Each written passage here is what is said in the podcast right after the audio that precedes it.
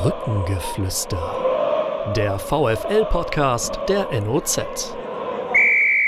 Hier ist der NOZ-Podcast zum Thema VfL Osnabrück, das Brückengeflüster. Und ich weiß mal wieder nicht ganz genau, die wievielte Ausgabe es ist, aber es muss eine tolle Zahl sein, denn wir haben zwei ganz tolle Gäste hier im Studio.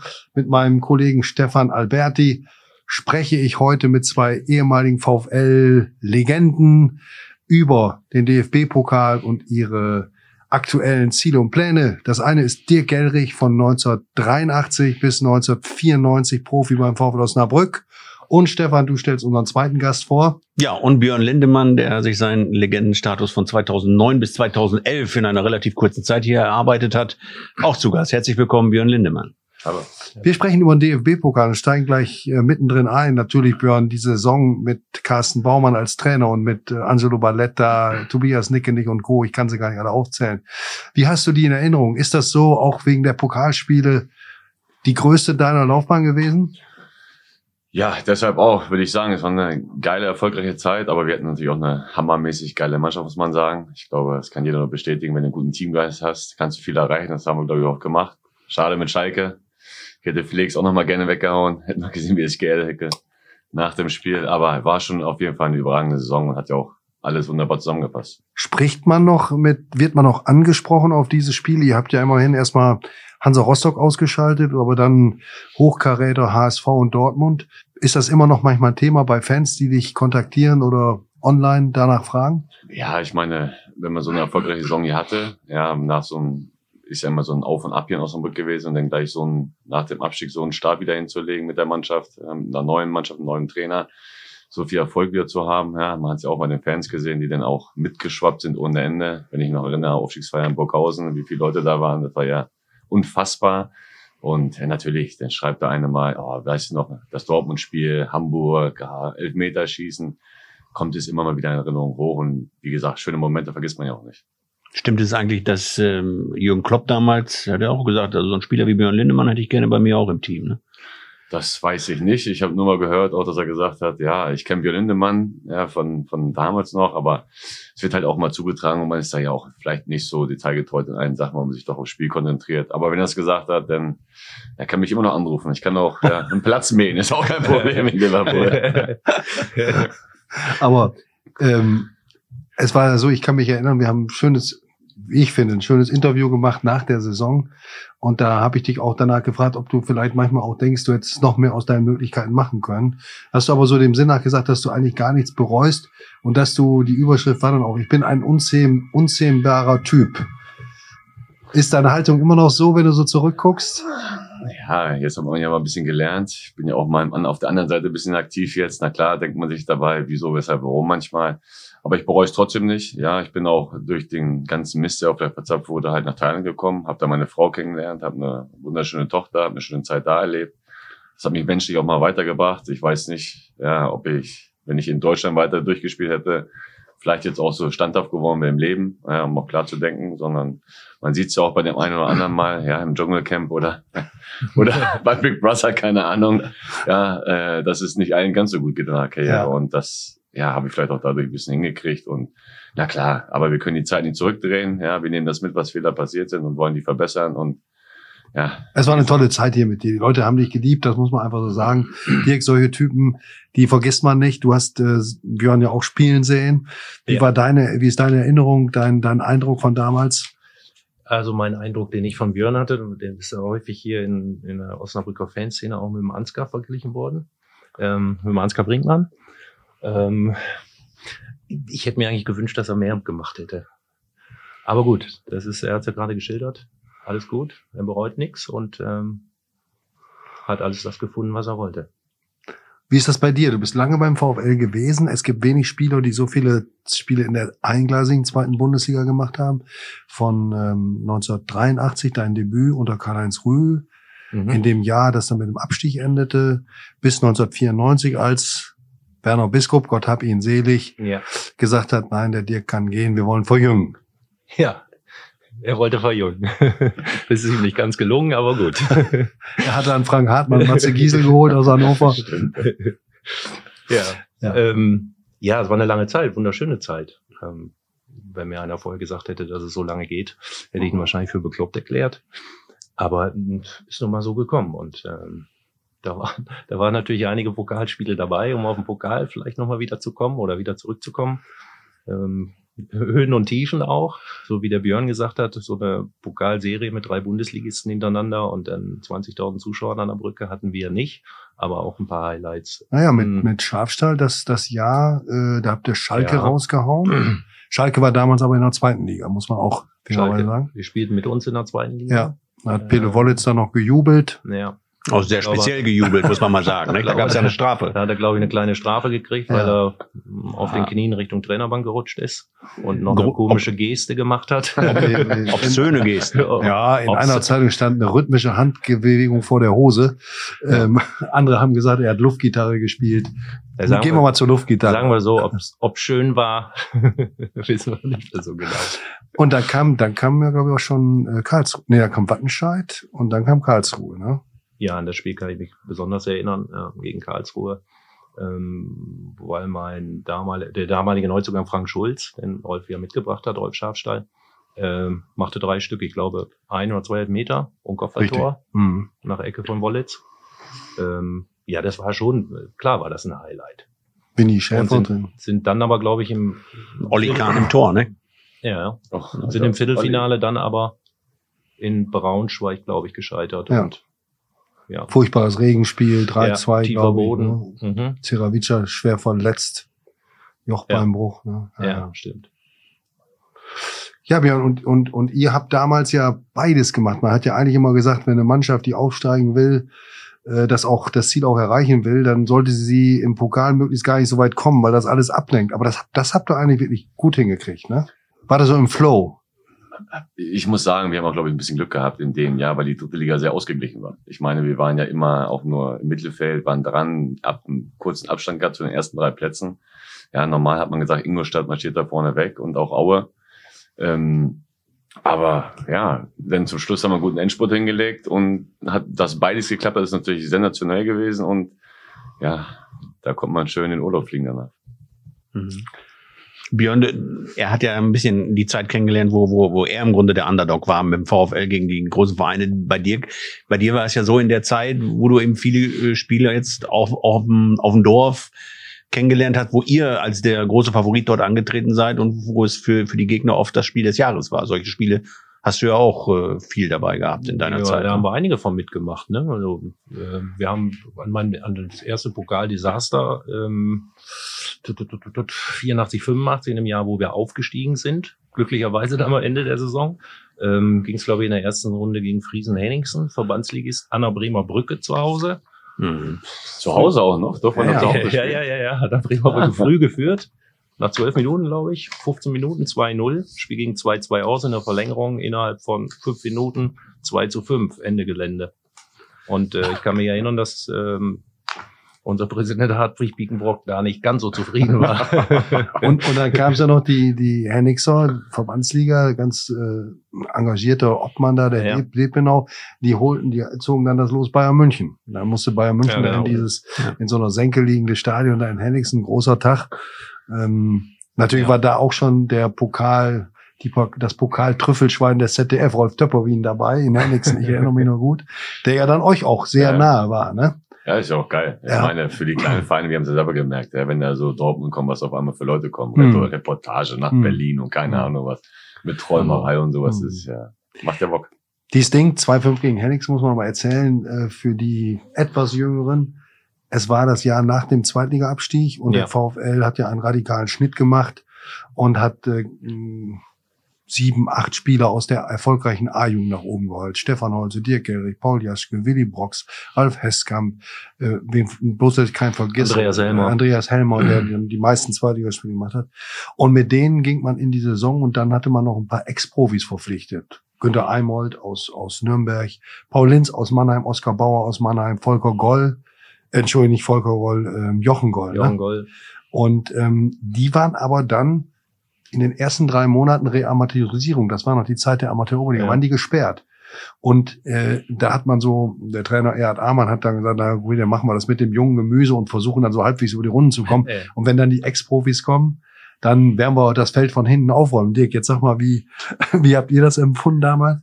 Ja, für uns war es ein Ansporn. Ne? Waren, uns war ja auch bekannt, dass äh, man nicht allzu viel von uns erwartet hat. Und in, ähm, als die Profis dann spielberechtigt waren, ähm, hatten wir 14 zu 2 Punkte, standen oben und ähm, ja, und mussten dann unsere Plätze räumen. Ja. Und in diesem Pokalspiel waren die Profis eben ausnahmsweise schon spielberechtigt. Ja. Und da hat dann der Trainer gesagt, na okay, wenn die jetzt eine Möglichkeit haben, in einem Wettkampfspiel zu spielen, dann spielen sie. Und die verlieren dann 2-5. Da habt ihr beim Training aber auch dann mal einen Spruch weggedrückt, Dirk. Jetzt sei mal ehrlich. ja, ich will jetzt nicht sagen, dass wir, dass das, dass das irgendwo eine Art Genugtuung war für uns, äh, weil er uns nicht gebracht hat. Aber ähm, es ist ja normal. Also äh, die Alten waren ja wichtig für uns und das Pokalspiel lassen wir jetzt mal außen vor. Also für die Entwicklung ja. der Mannschaft war es gut, dass wir so einen gekriegt haben. Ähm, wir haben uns zusammengerissen ähm, und letztendlich ist es ja in, ins Gute umge, ähm, ja, hat sich, hat sich ins Gute gefunden, gedreht ja. und ähm, wenn wir uns heute nach 35 Jahren noch treffen, dann hat das wohl ähm, auch eine besondere Bedeutung. Also die Truppe ist dann ja auch richtig zusammengewachsen. Es war nicht so, dass die das Alt und Jung dann schon so zwei Lager waren, sondern das ist doch äh, in, den, in der Folge dann sehr zusammengewachsen und zusammengeschmolzen, oder? Es waren erst zwei Lager, aber das ist äh, so dermaßen zusammengeschmolzen, dann ähm, sicherlich auch durch den Aufstieg bedingt, Ja. wo es dann auch vorher ein paar Mal Krach gab. Aber dann sind wir aufgestiegen und dann haben wir ja auch ein paar gute Jahre gehabt in der zweiten Liga. Ähm, nur im Pokal hat es nicht so geklappt. auch in den Jahren danach. Das Ja, war nicht da so kommen wir gleich drauf mit dem ersten Überraschungsgast. Aber Björn, hast Ja. du dich denn mit einer deiner Mannschaften mal im Pokal so richtig blamiert irgendwo? Kannst du dich daran erinnern? Wir waren eigentlich immer der Außenseiter, blamieren konnten wir uns glaube ich nicht. Ja. Aber NFV-Pokal kennt ja auch jeder. ne? Da Ja. gibt's auch mal ein Spiel, die spielen alle in der Oberliga, dann motiviert, dann spielt's auf dem Dorfplatz. Ja, Bückobock war immer Mhm. so ein Ding, wo wir glaube ich mit Osnabrück waren. Ja. Ja, dann verlierst du halt auch mal so ein Spiel. Ja? Verlängerung, Elfmeterschießen. Man kennt das ja. Man fährt dahin auf den Dienstagabend, wie wir mal gesagt haben. Kackplatz, Flutlicht an, ja, kein Mhm. richtiges Licht und so, wie das halt so ist als Meckerei, wenn du reinkommst. Und dann Ja. hauen sie dir noch auf die Ja, Hölzer und dann. 3-1, Ja. treten nicht weg und fährst nach Hause und sagst wieder, super. Trainer steht wieder vorne in der Kabine, macht eine Standpauke. Du hast gesagt, Mist, hättest du da mal ein bisschen mehr gehabt. Aber gut, das passiert, aber so eine Ja. richtige Blamage.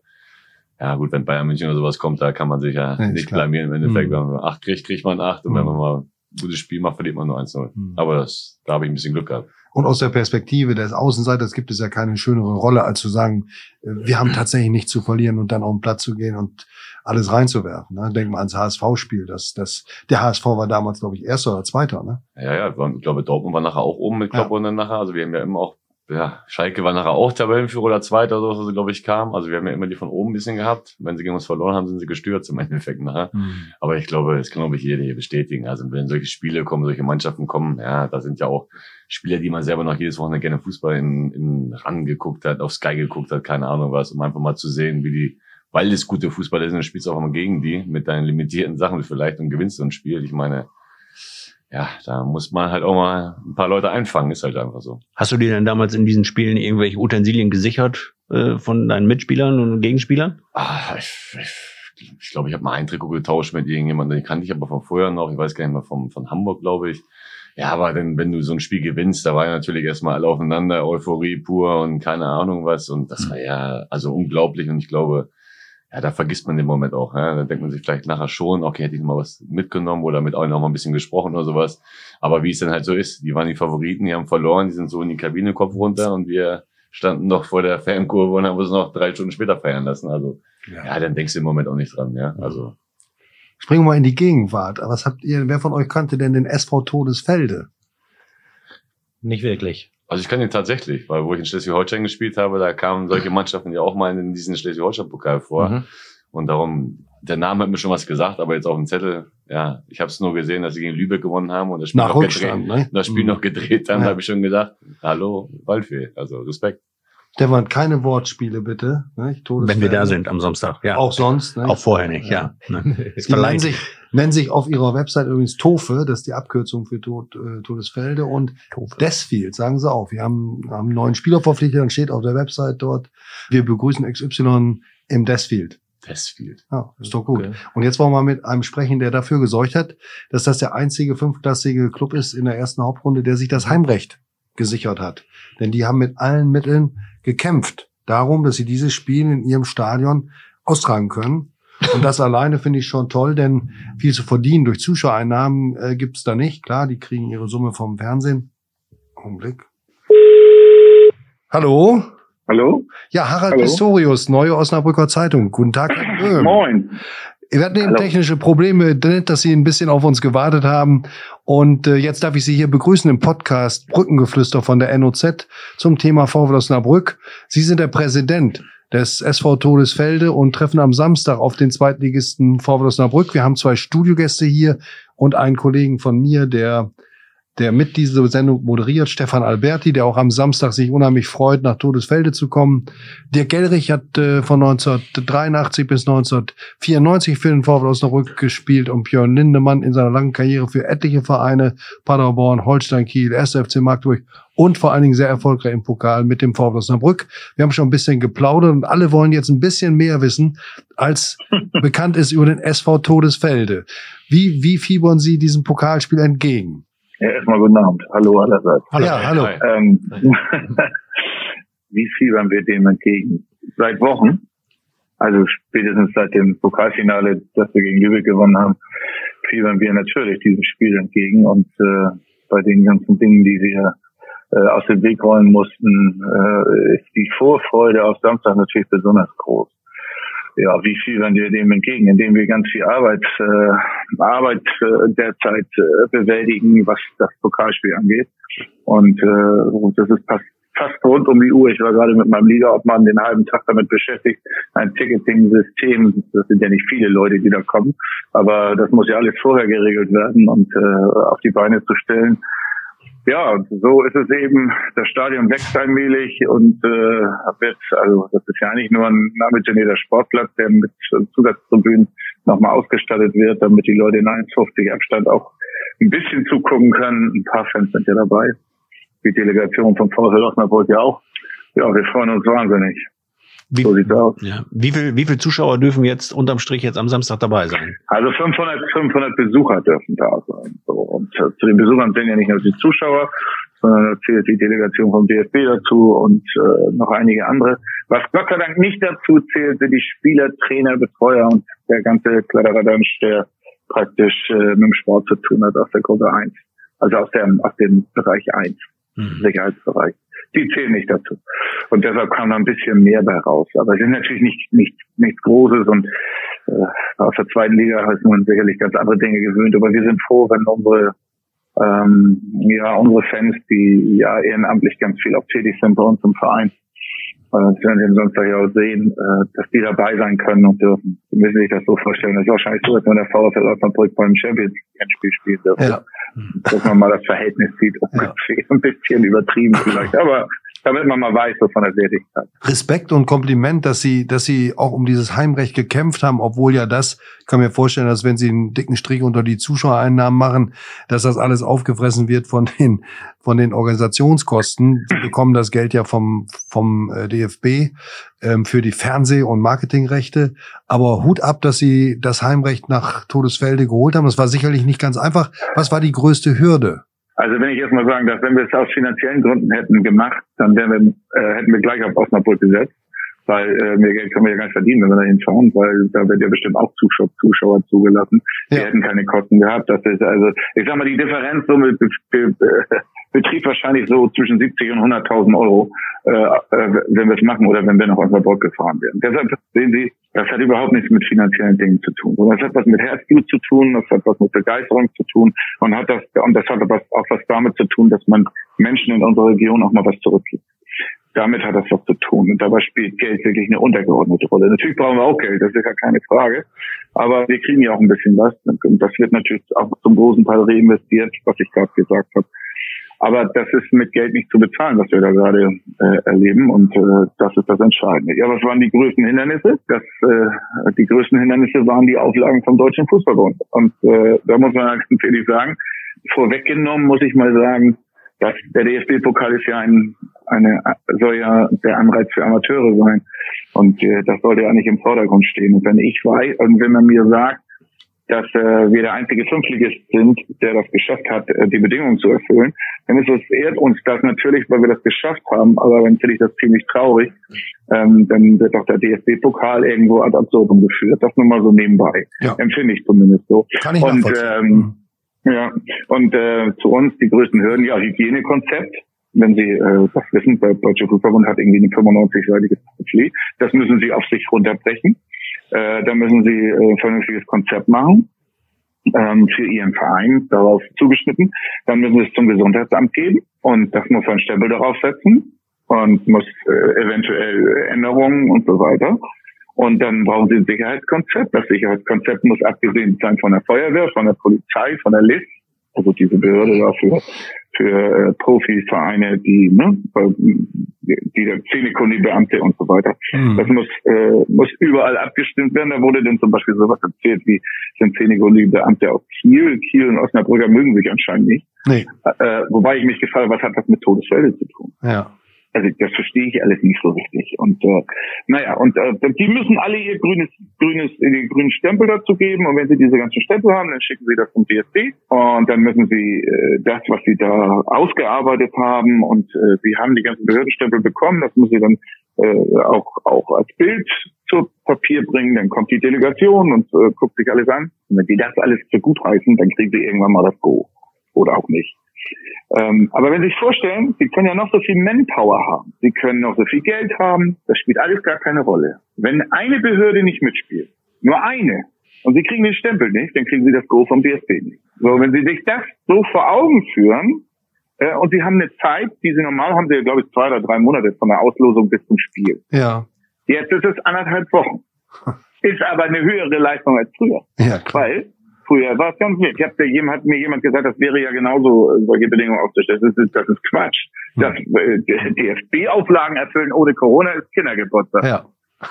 ja, das stimmt. Das stimmt. Ja, ja. Tut mir leid, ist so. Ja, Denn diese Auflagen ist das, was, was die ganze Geschichte so schwer macht. Ja. Ja, und das haben wir geschafft, da können wir uns auch auf die Schulter klopfen, aber es ist die Frage, ob das tatsächlich alles so notwendig ist. Und wenn ich an das Spiel denke, dann höre ich auch gleich auf, Nee, aber wenn ich an das Spiel denke und die beiden Mannschaften, die Auswechselspieler, müssen auf drei oder vier Ersatzbänken sitzen, mit 1,50 Abstand, mit Masken auf.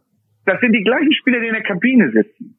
Ja. Die gleichen Spieler, die 800.000 Mal getestet worden sind. Also, also Ja. da fällt mir nichts mehr zu ein. Das tut mir leid. Das, das ist, das, das hat mit Corona nichts mehr zu tun. Das ist Schwachsinn. Also, Ja. aus meiner Sicht. Aber Also- das ist meine Meinung. Über diese Auflage schütteln Sie den Kopf. Wie sieht das aus mit den Kabinen? Da können Sie ja wahrscheinlich die Kabinentrakte so nicht nutzen, die am, am Platz sind, oder? Müssen Sie da einen extra Container dann aufbauen für den VfL oder Ihre Truppe geht die Nee, dann nee, woanders nee. hin? Wir haben, gucken Sie, wir, wir haben eine große Sporthalle. Wir haben ganz, ganz viele Kabinen. Das ist überhaupt kein Problem. Ah. Das ist kein Problem. Das, das ist, die haben einen eigenen Bereich. Das ist kein Problem. Wie ist der Kontakt zum Problem. Osnabrück? Ähm, Gab es schon einen gewissen Austausch? Ähm, wie ist die Verbindung ich dort? ich, ich habe den selber aber nicht gehabt, sondern Ja. nur mit Ihnen jetzt, sel- mit mit mit, mit Ihnen Herr Pistorius und also mit mit vielen Presse, mit vielen äh, Presseleuten, total nett, alles freundlich. Und ich weiß, dass unser Liga-Obmann, Herr Gutmann, äh, Kontakt mit VfL hatte, alles positiv, alles freundlich, bestens. Wir freuen uns drauf. Wie haben Sie denn die 300 oder wie viel es am Ende sind Glücklichen ausgesucht, die ins Stadion dürfen? Das ist erstmal die offiziellen Sachen äh, und dann also DFB und so weiter, dann Delegation von vom VfL und äh, dann ging es eben danach die, die Verdienste im Verein, also äh, die ganzen Greenkeeper, so nennen wir sie, äh, die die ganze Arbeit im Stadion gemacht haben zum Beispiel. Dann die Dauerkartenbesitzer, wir haben 75 Dauerkarten, glaube ich, oder 65, 75 Dauerkarten, weiß ich nicht genau. Dann haben wir äh, ein paar Sponsoren, die Karten bekommen. Ich weiß jetzt gar nicht ganz genau. Also verdiente Leute eben Ja. in- innerhalb des Vereins. Im freien Verkauf gegen gar. Also das heißt so ein bisschen auch ein Dankeschön für die, die diesen Verein, der ja ehrenamtlich geführt und, Ja. äh, begleitet wird, äh, immer Genau. am Leben halten. Erzählen Sie doch noch bitte zwei Sätze, wie der Verein dahin gekommen ist, wo er jetzt ist. Sie haben ja einen ganz schön steilen Weg hinter sich. Oh, wie lange haben Sie Zeit? Also äh, das, das Ganze äh, ist angefangen mal 1993, wo unsere Mannschaft aus einer sogenannten Bezirksklasse Mitte abgestiegen ist in die Kreisliga. Ich will jetzt gar nicht in epischer Breite das erklären, aber da muss man hin. Und äh, da hat der damalige Fußballobmann nicht gekleckert, sondern geklopft, hat drei Spieler dazu geholt äh, für ein bisschen, was weiß ich, Geld oder so, keine Ahnung, was wie die das gemacht haben.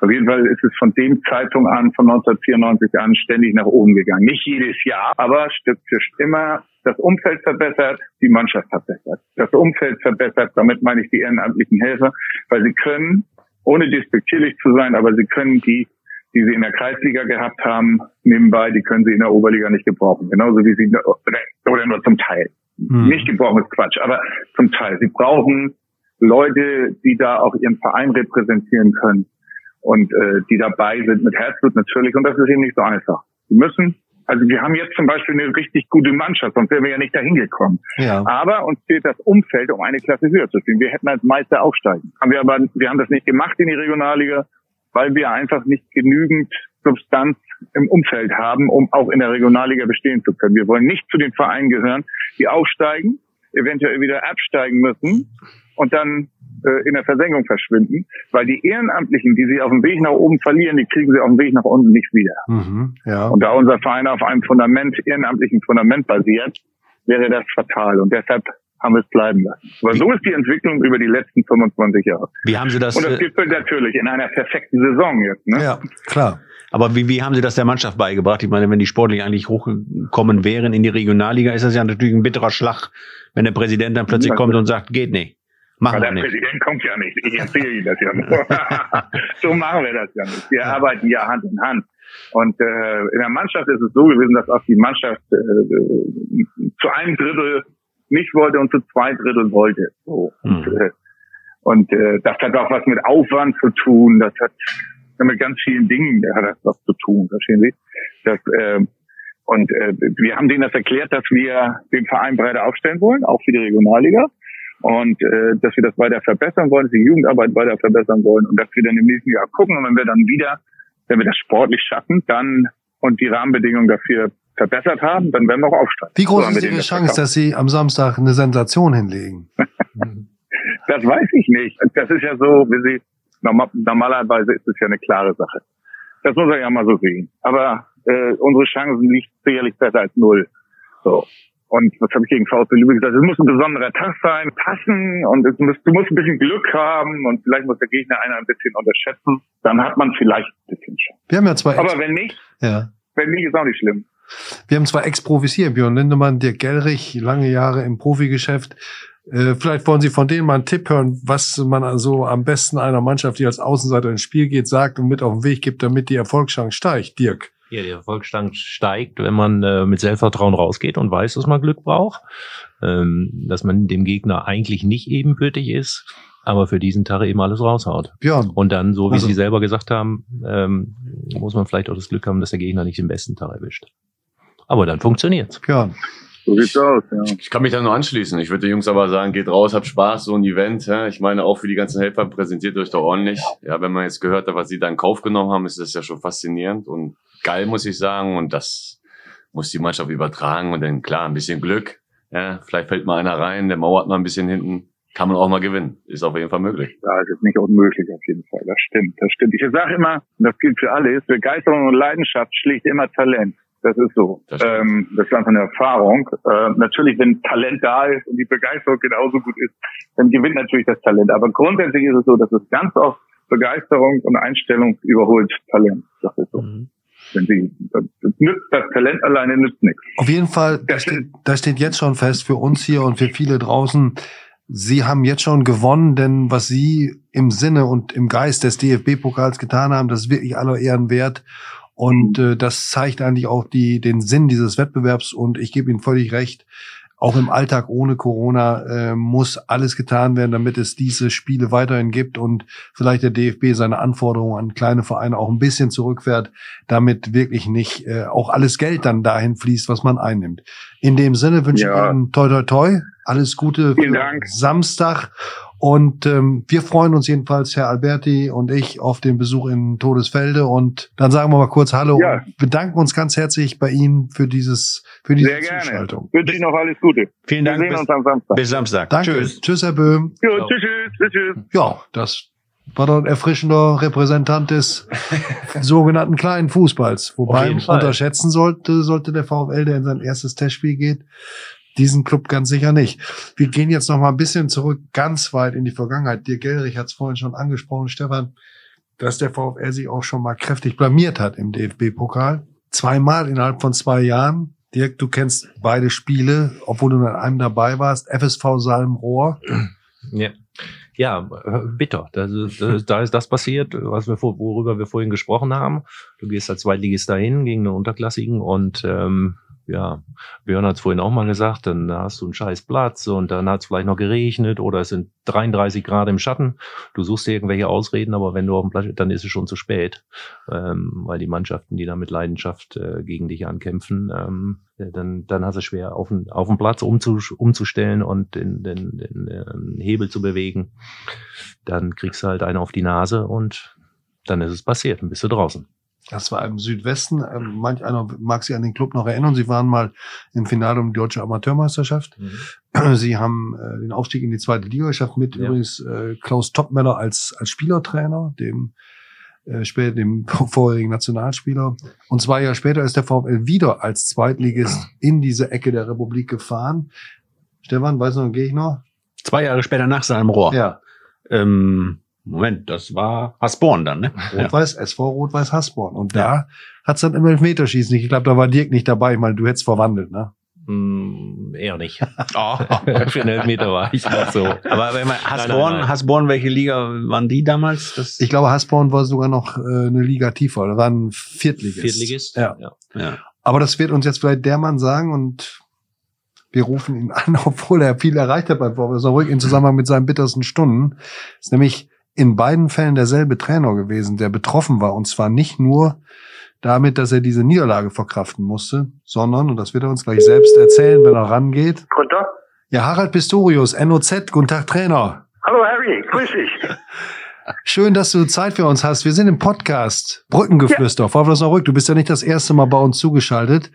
Mit dabei ja. sind äh, Björn Lindemann, den du ja auch noch gut ja. kennst, als Zuschauer oder als Beobachter des Fußballs. Ja. Und äh, Dirk Gellrich, dein alter, dein alter Schützling, ja. mit dem du zusammengearbeitet ja. hast. Ja. Und mein Kollege Stefan Alberti, der unbedingt jetzt von dir wissen will, warum der Pokal dir überhaupt nie Glück gebracht hat. Ja, ganz genau. Hallo, Herr, Herr Grünter. Ähm, ja, ich, äh, Hallo, ich habe das damals. Gut, ich bin der Stefan. Ähm, damals gut. als Zuschauer das alles mitbekommen und war natürlich stark enttäuscht, dass der VfL damals da rausgekegelt wurde. Aber unterm Strich gab es dann ja immer Konsequenzen auch für Sie. Sie sind zweimal dann gefeuert ja, worden. Also ich weiß auch nicht, ob das ein Gen ist von wem bei mir. können Sie, können Sie, also kannst du keinen Pokal? Laufbahn, ja. In meiner ganzen Laufbahn äh, Pokal hatte ich immer so die, äh, die Niete gezogen, wirklich. Auch in Aachen. Das war wirklich so, schon als Spieler und äh, als Trainer, da hatte ich immer die Niete gezogen. Also Pokal war nie so mein Ding. Ja. und natürlich als Trainer extrem, sag ich ja. jetzt mal.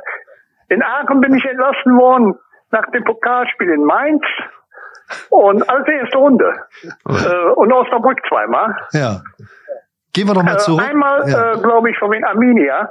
Äh, da haben wir, haben wir in, in Oldenburg gewonnen. Da waren wir in der DFB-Hauptrunde. Ach, mit Arminia Hannover, Bischofshohl. Ja, ja, ja. Ja, na, und da bin ich aber nach Aachen gegangen, danach direkt im November und äh, die haben den SFC Köln gespielt. Da haben die auch noch ein gutes Los gekriegt, Arminia. Da ja. ist der Moskau mein Nachfolger geworden und äh, ja, da haben die Köln gezogen. Ja. Wir gehen jetzt mal zurück in, in, in Spätsommer 87. Äh, du hast, äh, hattest zwei erfolgreiche Jahre beim VfL hinter dir. Das war deine erste Profi-Trainerstation, hast den Klassenerhalt geschafft, 85, 86 und 86, 87 habt ihr, habt ihr bis, äh, bis äh, sehr lange um den Aufstieg mitgespielt.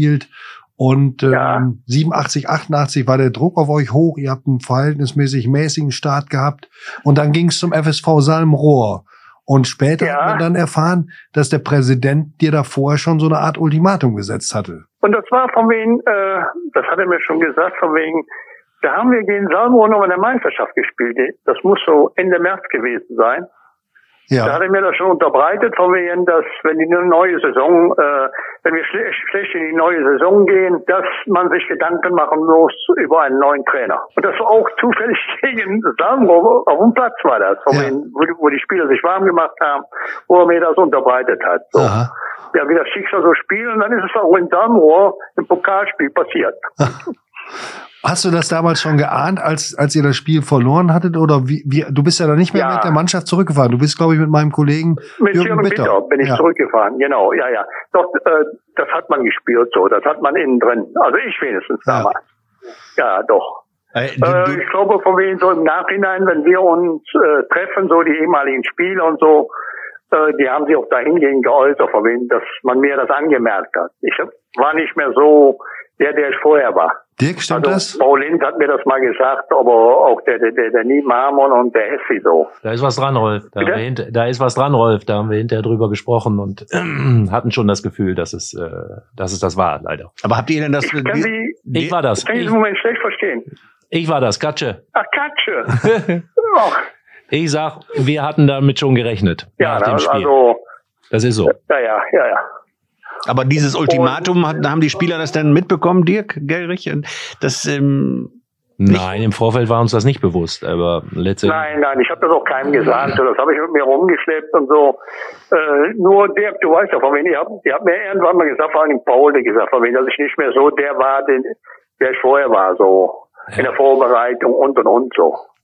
Ja, ist ja trotzdem kein Grund, dich im Stich zu lassen. Ne? Die Mannschaft, ja hatte, die Mannschaft ja hatte damals schon massiv ein schlechtes Gewissen, das weiß ich noch. Da, da sind ja Tränen geflossen dann nach der Entlassung und so weiter. Das, das war schon heftig. Das war ja auch eine besondere Beziehung zwischen den Spielern und dir. Ja, das stimmt. Also äh, das war schon was Einmaliges, was ich da so erlebt habe, das Verhältnis Spieler-Trainer. Mhm. Und äh, Darum ist auch, glaube ich, von wen der Zusammenhalt. Natürlich auch, weil die Jungs da aufgestiegen sind, ist ganz klar. Aber ich glaube, von wen auch so, was danach, nach dem Aufstieg, äh, sich so zwischen uns entwickelt hat, so das Verhältnis.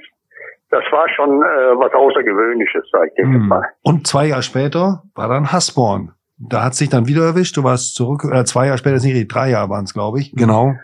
91, 92, da, da haben, habt ihr im Elfmeterschießen verloren. Kannst du dich ein bisschen erinnern? Ja, 90, 91 war das, ne? Vor wen ich kann mich, nee, äh, 91, 92. Nee, ja, 91 muss das gewesen sein. Ja, 91. Dann, da, ja, 90, ja, ja, ja, ja, 90, 91, ja, ja, ja. 91 war das. Ja, äh, ich kann mich erinnern, ich weiß, dass es ein sehr schlechter Platz war. Das soll jetzt keine Entschuldigung sein. Aber, Hatte Hasborn auch den Platz. Ne?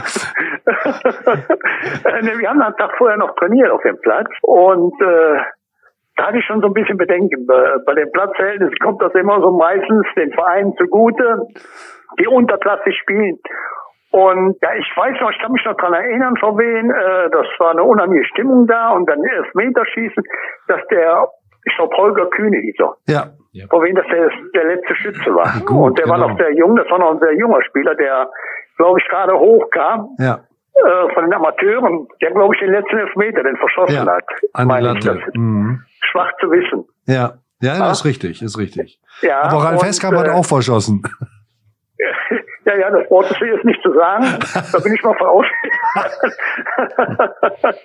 Nein, aber äh, heute kann man darüber lachen. Aber das war natürlich auch wieder, äh, ja, mhm. wie gesagt, mein, mein, das Ende meiner, insgesamt meiner sportlichen Karriere.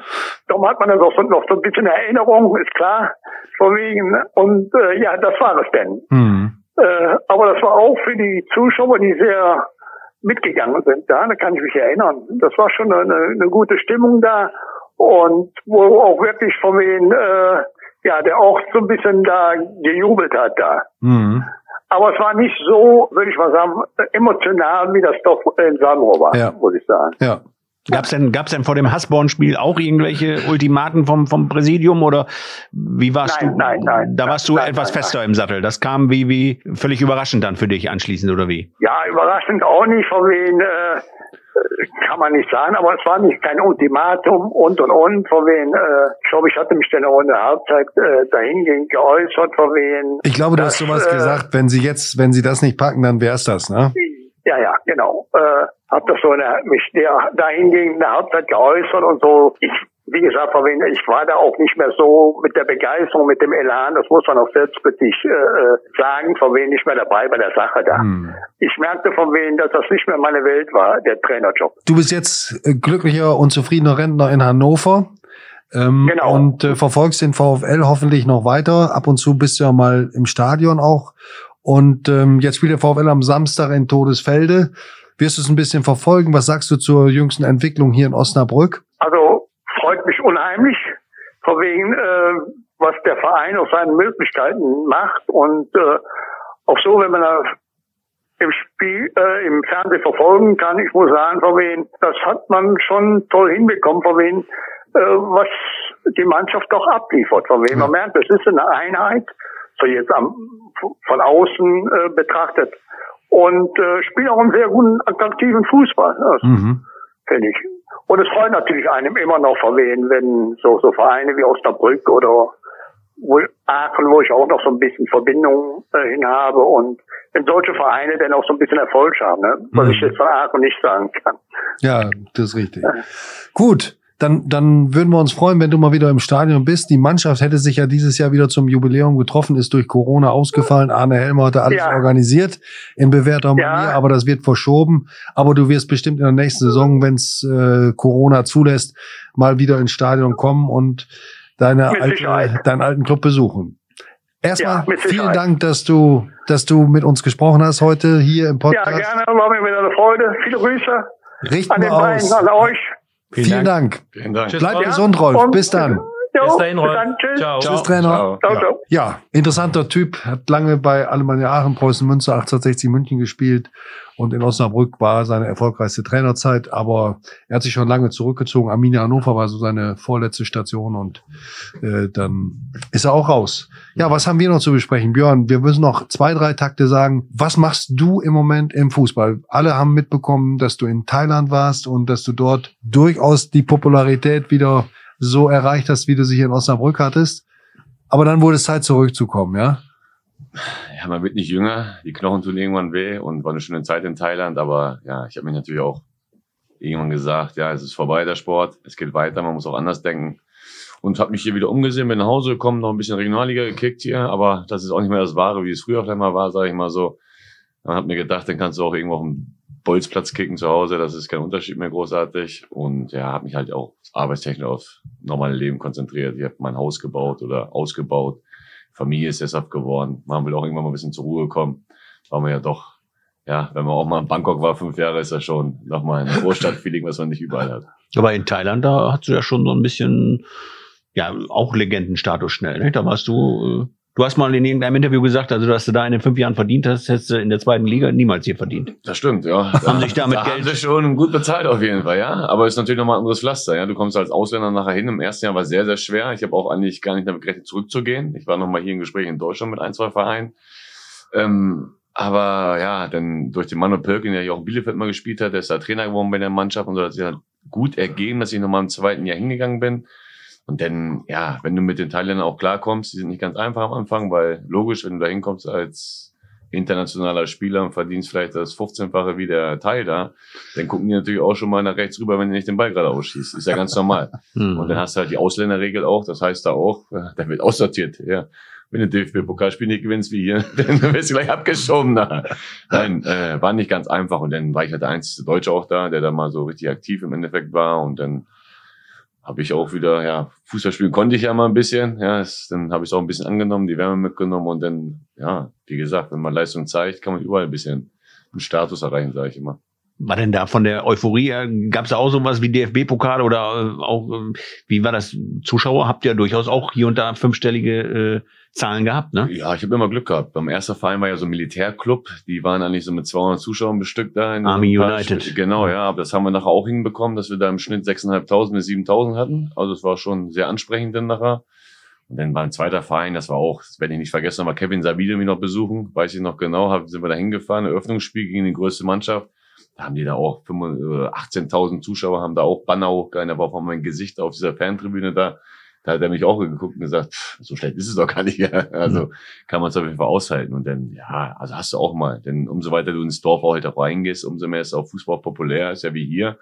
Ja, umso mehr auf du auf den ländlichen Gegenden kommst, hast du immer mehr Zuschauer, wo Hartnecker dran sind. Also hatten wir auch mal ein Derby vor Burian, da weiß ich noch, habe ich in der 90. das 2-1, glaube ich, gemacht. Da waren 35.000 und da saßen nach oben noch 60, 70 Leute auf dieser Anzeigetafel. Also wie, ja. wie man es früher von früher ja, auch nochmal kann, ja. überall wo Platz war, wurde sich da hingesetzt. Ja, das war natürlich. Und dann wurde du anschließend aus dem Stadion getragen. Ja, das war überragend. Ja, das hat Spaß gemacht. Ja, das ist halt auch, da ist eine Stimmung danach. Die setzen sich dann auch im Stadion hin. Also meine Eltern waren noch oft da. Ist halt alles noch ein bisschen familiärer. Die trinken da zusammen Bierchen. Ja, da machen sie Musik an, dann tanzen sie Also ah, war schon cool. Ja. Also hat Spaß gemacht, muss ich sagen. Wie wurdest du da gerufen? Äh, Björn Lindemann oder hast du da irgendeinen speziellen thailändischen Spitznamen? Ja, ich will es ja nicht mehr sagen. Die, der, der Nickname war halt immer King Linde, haben sie immer gerufen im Endeffekt. King ja, Linde. Ja. ja. Aber dann Björn haben sie gesagt. Ja. Oder war halt immer lustig. Nicke kann das immer ganz gut aussprechen. Er hat ja ein paar Spiele immer mitgekriegt, wie es da abläuft. Ja. Er konnte immer ganz gut aussprechen, wie es gemacht hat. Wir machen auf jeden Fall noch mal einen Podcast zu der Saison 2009 2010. Ja. Da werden wir Tobias dazu bitten, vielleicht auch Angelo, der ja Trainer ist. Und du bist ja jetzt auch Trainer. Erstmal herzlichen Glückwunsch zur Meisterschaft. Ihr seid aufgestiegen. Corona Erzähl mal, wie du da jetzt, wie du das äh, angenommen hast und wie du das angehst. Der Verein heißt? VfL München. Also es ist mein Heimatverein, wo auch damals alles losging. Da habe ich selber angefangen zu kicken in jungen Jahren. Von daher hat's dann halt, ja, ging es los in die große Welt wie bist du sowas angegangen? Ja, das ist ein Dorfverein, ja, der von, wie von auch schon mal ein paar ehrenamtliche Leute da hat, die da mal gesagt haben, wir machen hier mal einen Verein am Leben behalten. Aber ich kenne da halt die ganzen Jungs. Ich habe da auch zum Schluss immer regelmäßig mittrainiert, ja, um einfach auch fit zu bleiben. Macht ja doch immer Bock, auf dem, auf, dem, auf dem Platz zu stehen und zu kicken. Dann hat sich das irgendwie ergeben und dann hat der Vorstand immer gesagt, der wird doch hier kein Trainer, der spielt nochmal Regionalliga, der geht nochmal dahin, der macht nochmal das. Also haben auch nie an mich herangetreten eigentlich. Ähm, ich aber schon öfters mal geäußert habe, dass ich halt mich jetzt prioritär auf Arbeitsleben erstmal äh, konzentriere. Ich habe einen Ausbildungsplatz bekommen, mit 36 zwar nicht immer normal, aber ich habe das angenommen und äh, will das auch durchziehen. Als? Äh, Versicherungskaufmann für Finanzen. Ja, ich bin in der Deutschen Vermögensberatung. Ja, Klopper mich reingeschoben nochmal. Deswegen hat er mir einen Platz besorgt. da ist er wieder. da ist er wieder. Da war er wieder. Da habe ich doch gekriegt. Ey. Ich dachte, du hättest ihm reingeholfen. ähm, nein, habe ich meine Ausbildung gekriegt, habe auch einen super coolen Chef. Und ja, natürlich habe ich so das wenn man, ich glaube, es kann Dirk auch bestehen, wenn man Fußball mal drin war, dann liebt man diesen Sport einfach. Dann will man ja auch nicht unbedingt missen, ja. Und vor allem, wenn man so frisch raus ist, ja, habe ich gesagt, ich guck mal, wie das ist als Trainer. Ja, ich früher habe ich gesagt, Trainer, so eine Scheiße tue ich mir doch nicht an. Alter. Ja, mit mhm. solchen bekloppten Spielern wie mir selber rumärgern auf gar keinen Fall. Alter. Kann man ja nicht machen. Ähm, ja, aber ich muss auch sagen, es macht Spaß, ja, wenn die Jungs natürlich auch vielleicht durch ein bisschen Respekt, weil du auch im Training nochmal vorzeigen kannst, ja, nach dem vierten Mal, wenn der Ball nicht ankommt, spielen die Ball mal richtig oder sowas, der Vorführeffekt klappt noch, es geht noch, ja, dass sie da auch zuhören und ja, das was ich auch so was wir die ganze Zeit sagen. Mit ein bisschen Teamgeist, mit ein bisschen Bereitschaft, ja. Es macht doch immer wieder Spaß. Sonntag ja. 90 Minuten kämpfen, danach tot umfallen. Jetzt ist die Kiste Bier erlaubt nach dem Spiel ohne Probleme. ja, setzt man sich dahin und quatscht dann mal ein bisschen und dann kommen die großen Philosophen raus. Also ja. macht Spaß, ja. Also ich, ich mag das auch und ich will das auch nicht vermissen, auch selber noch alte Herren spielen oder auch ja. Legendenspiele oder sowas. Das macht ja immer Bock, das macht ja. Spaß und habe mich da ein bisschen reingefuchst, macht ja auch jetzt ein Stützpunkttraining ein halbes Jahr bei uns mal, äh, alternativ hilfsweise, weil der andere Trainer da Risikopatient ist. Mache ich da ein bisschen mit, ja, schreibe meine weiteren Scheine ein bisschen an. Ob es nachher so wird, weiß man nicht, ja, weil ja, wir machen auch zum Beispiel mit Timo Ox, bin ich auch gerade und Uwe Kartmann sind wir gerade ein bisschen dabei, so eine Berateragentur mit aufzubauen, ja, was auch nicht einfach ist. Aber ja, da turme ich über gerade ein bisschen drin rum, habe eine Familie noch nebenbei und mache Gartenarbeit. Also Ui, man auch ein bisschen sesshaft, ganz normal. Klasse. Dirk, was kannst du denn, Björn, sagen? Du hast ja nach deiner aktiven Laufbahn, bist mit Gütersloh nochmal in die zweite Liga aufgestiegen und hast dann noch in Lotte trainiert schon und dann warst du 13 Jahre bei einem Amateurclub hier zwischen Bezirksliga und, ja, Bezirksliga, ne? Mhm. BSV Holzhausen, Trainer. Bist du jetzt froh, dass mal im Moment dass du dich so ganz auf andere Sachen konzentrieren kannst. Denn Zeitaufwand ist es ja dann auch in so einer Liga. Ne? Also sagen wir mal so, erst war ich nicht froh, ähm, aber mittlerweile bin ich froh, dass es so ist. Ähm, der Björn wird es noch kennenlernen. Ähm, wenn du bis zu deinem, sagen wir 50. Lebensjahr nur auf dem Fußballplatz gestanden hast, dann ist es auch ganz schön, wenn man mal ähm, auf den Samstag oder Sonntag nicht unbedingt auf den Sportplatz muss und schon gar nicht in Verantwortung, ob als Spieler oder als Trainer.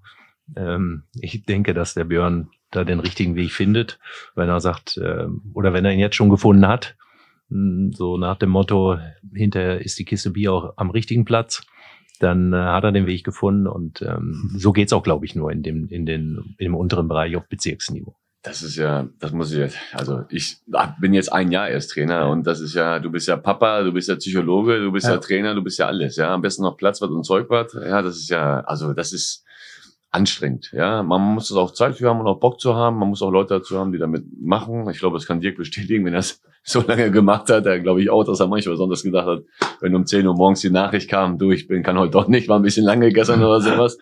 Ja, das passiert ja leider immer mal, ja, da denkt man sich auch noch, die sind auch blöd gewesen damals, ja, also, aber ihr habt ja einen Vorteil, ich glaube schon, dass, dass es äh, den Spielern, gerade auch den Jüngeren da, noch ein bisschen mehr Motivation gibt, wenn sie von Ex-Profis trainiert werden, die auch dann, genau wie du es eben beschrieben hast, Björn, diesen Vorführeffekt haben, die auch noch mal was zeigen können, von denen man dann auch in der Praxis was lernen kann, oder nicht, Dirk? Das war doch, ich meine, du hast einen super Namen hier in Osnabrück gehabt und hast ihn immer noch.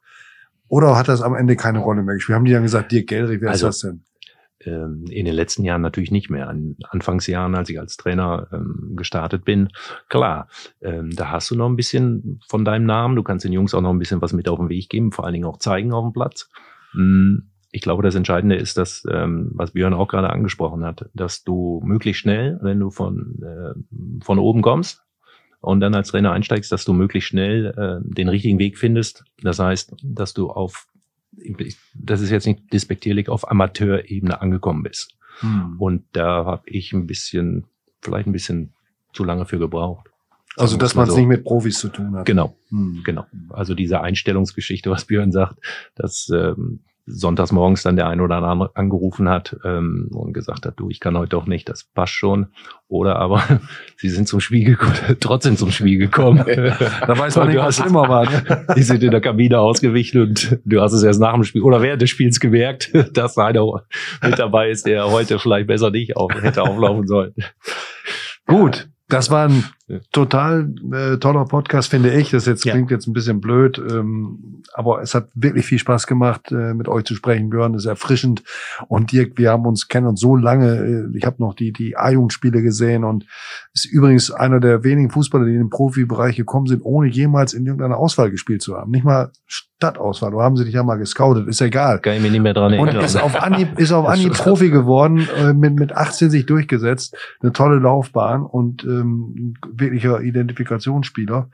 Zum Abschluss sage ich nicht nur Danke, auch bei Stefan Alberti. Und Stefan, jetzt hast du doch noch einen Schuss frei. Denn Björn, der Stefan wollte unbedingt eine Frage stellen und ich habe gesagt, ach komm, hör auf mit den ollen Kamellen. Er bremst mich immer. Er will sie jetzt stellen. Ich meine, Stefan, du, hast Abschluss. Ja, du hast ja schon angekündigt, dass wir einen extra Podcast noch über die Saison machen, aber ich glaube, die Leute scharen schon mit den Hufen. Was war damals passiert äh, in der im, im Zug von Osnabrück nach Stuttgart? Kannst du das jetzt nochmal final aufklären? Kann ich gerne. Es gab Mittagessen und dazu gab es ein Bier. Also, so, und das hat dann dazu geführt, dass ihr gleich wieder die Rückreise an, antreten ja, War ja nicht diszipliniert. Also im Endeffekt lachen wir jetzt drüber, wie wir vorhin schon mal gesagt haben. War natürlich dumm von uns. Also ihr habt euch dann einfach ein Bier noch dazu bestellt. Das, das war, kam dazu, da hat ihr uns hingebracht, das Bier äh, zum, zum Schnitzel, was da gab, und haben uns angeguckt und gesagt, ach komm, wir gehen also so nach am Hotel, dann können wir noch mal ein Bierchen da wegtrinken. dann kam natürlich Aber ihr hattet ja abends das Spiel, ne? Nee, das ja. war nächster Tag. Wir sind Nicht, ja, aber trotzdem. Tag, ja, ja. ja, Also, also im Endeffekt, ja, doof. Und dann kam natürlich, wer kam durch die Tür? Rollo Meier, Carsten Baumann und haben uns angeguckt. Der oh, okay, alles klar, gut. Können nach Hause fahren wieder. Aber das stimmt es denn, dass ihr einem äh, Bahnmitarbeiter Nein. da die Mütze noch weggenommen habt? Das wurde ja auch immer kolportiert, ne? Das habe ich auch mal gelesen. Das fand ich auch ganz lustig, ja? aber dann, nee, den, der hätte man bei mir mehr getrunken. Der wäre es leider passiert, ja, aber so. Nein, Nichts passiert. Nein. Also das Bier hat und dann musstet ihr euch die Fahrkarte selbst kaufen. Ne? Da hattet ihr noch ein bisschen Schwierigkeiten, ne? Ja, was heißt ein bisschen Schwierigkeiten? Wir mussten ja morgens wieder hier sein zum Training. Ja. Es war schon spät abends, dann mussten wir irgendwo noch kam, glaube ich, da war noch ein Stau irgendwo, da Inge hat sich von Zug geschmissen da in Frankfurt und dann kam kein Zug mehr. Dann musste uns noch Nicke, sein Bruder, von da hinten irgendwo bis nach Osnabrück fahren. Da sind wir irgendwann, ach, keine Ahnung. Also, morgens das Training war auch sehr anstrengend, muss ich sagen. Aber ihr habt dann in der Folge wahrscheinlich noch so ein oder andere Bier auf der Rückfahrt dann auch noch mitgenommen, ne? Ja, da haben wir, haben, da haben wir ein bisschen Angst gehabt, muss ich ehrlich sagen. Da war Nick ist auch mal ein bisschen anfällig gewesen, der war ein bisschen ja, soft dann nachher. Okay. Aber dann, ja, nach Hause gefahren, weil da willst du nicht nochmal Salz reinstreuen, ne? War ja, ist immer blöd. Ist doch klar. Ja. ja. Aber es ist gut, dass man solche Anekdoten dann auch nochmal erzählen kann. Stefan, du hast deine Frage beantwortet. Vielen Dank, dass ich das durfte, Harald. Das ja. ist gut. Deswegen ja. bist du auch nominiert für den Podcast, wenn es um diese Saison geht. Ich bedanke ich mich ganz herzlich bei Björn Lindemann, bei Dirk Gellrich, Stefan Alberti. Mein Name ist Harald Pistorius und ich freue mich jetzt schon auf den nächsten Podcast. Und ähm, ja, Dankeschön fürs Zuhören. Sehr Danke. gerne. Tschüss. Ciao. Tschüss. tschüss.